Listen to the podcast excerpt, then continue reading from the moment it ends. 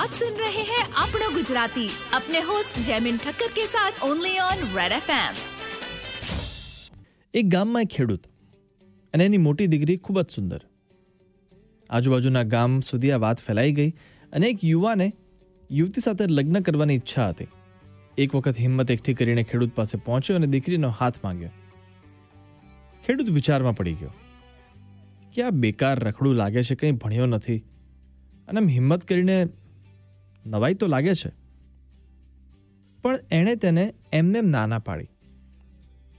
તેનું કસોટી લેવાનું નક્કી કર્યું. હવે યુવાનની આંખોમાં જોઈને પછી કહ્યું કે, જો ભાઈ, મને કંઈ વાંધો નથી, પણ મારી એક શરત છે. જો તું એ પૂરી કરીશ, તો મારી દીકરીનો હાથ તારા હાથમાં આપવા તૈયાર છું. બોલ, તૈયાર? પેલા યુવાનને થયું કે આ મારી મજાક ઉડાવશે. પણ તેમ છતાં પૂછ્યું કે, ભલો ભાઈ, મને વાંધો નથી, તમે શરત જણાવો, શું છે? તો તેના પિતાએ કીધું કે, જો, સામે મારું ખેતર છે. એમાં બરાબર જે વચ્ચે રસ્તો જાય છે, એના પર તારે હાથમાં લાલ કપડું પકડીને ઊભા રહેવાનું. હું એક પછી એક એમ ત્રણ આખલા તારી તરફ છોડીશ. જો તું એમાંથી એક પણ આખલાનું પૂંછડું પકડી શકે, પછી ભલે તારા હાથમાંથી તરત છૂટી જાય.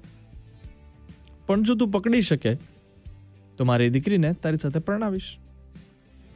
જા શરત જો મંજૂર હોય, તો પેલા ખેતરમાં જઈને ઊભો રહી જાય આ શરત સાંભળીને અત્યંત ખુશ થઈ ગયો એમ થયું કે એક તો પૂછડું પકડી જ લેવાય ને.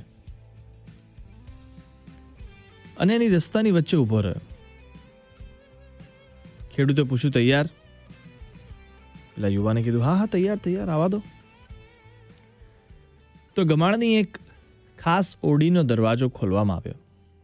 અને સાથે જ ભયંકર દેખાવનો લાલ આંખોવાળો અને આની આગળની તરફ ભાલાની માફક વળેલા તીક્ષ્ણ સિંગડાવાળો આંખલો બહાર આવ્યો.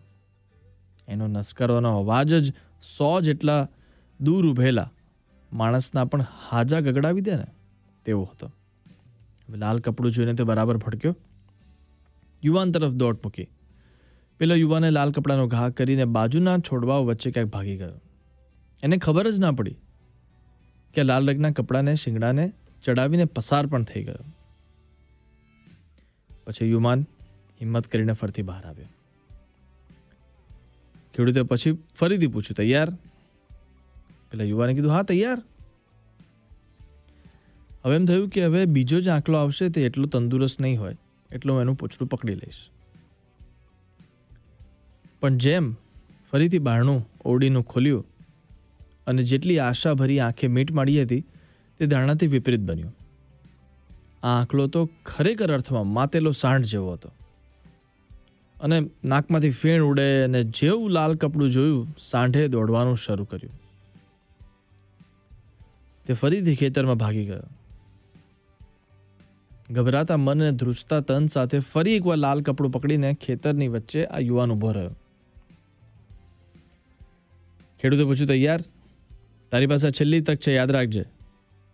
તો યુવાને જવાબ આપ્યો, હા, હજી મનમાં આશા છે કે એક આ ત્રીજો આંકલો છે ને એ દુબળો પાતળો આવશે અને મારું કામ થઈ જશે. એનું મન કહેતું હતું કે બીજા નંબરના સાઠ કરતાં વધુ ભયાનક તો નહીં જ હોય. ત્રીજી વખત ગમાણની ઓડીનો દરવાજો ખુલ્યો. આંખલો બહાર આવ્યો. યુવાના ચહેરા પર તેની ખુશીની લહેર પથરાઈ ગઈ. કે આ વખતે તો આંખલો સાવ દુબળો પાતળો અને ઘરડો છે. હવે તો હું એના શિંગડા પરથી બટકી ગયેલા દેખાઈ રહ્યા છે. હવે તો હું એનું પૂછડું પકડી જ લઈશ. આ ખાતરી સાથે મક્કમતાપૂર્વક લાલ કપડું પકડીને હાથમાં તે ઊભો રહ્યો. હવે પેલો આંખલો લાલ કપડું જોઈને દોડ્યો.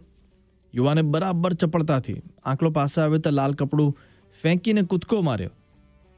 આ વખતે તેની સ્વચ્છતા અને સમયનું આયોજન બધું જ એકદમ પરફેક્ટ એના હાથ પણ યોગ્ય સમયે જ આંકલાની પાછળ અડક્યા. પણ એ આંકલાને તો પૂછડું જ નહોતું. કપાઈ ગયું હતું. સ્ટોરી અહીંયા પૂરી થાય છે. પણ શીખવા જેવી એક વાત તો એ છે કે જિંદગી ઘણી બધી તકોથી ભરેલી છે. કોઈક અઘરી હોય તો કોઈક વળી ખૂબ જ સહેલી. પરંતુ માત્ર સહેલી તકોની જ વાટ જોતા બેસી રહેવામાં આગળ નીકળી ગયેલી તકો ક્યારે પાછી નહીં આવે. અને એવું બની શકે કે તમને એમ લાગે કે પેલી તક ઝડપી લીધી હોત ને, તો વધારે સારું હતું. માટે જિંદગી જેટલા પણ કઠોર પરિશ્રમ તમને કરાવી રહી છે એને સામે ભીડીને આગળ વધવામાં મહેનત કરીને ખૂબ જ મજા છે Toronto's number one. Number one. South Asian station. Red FM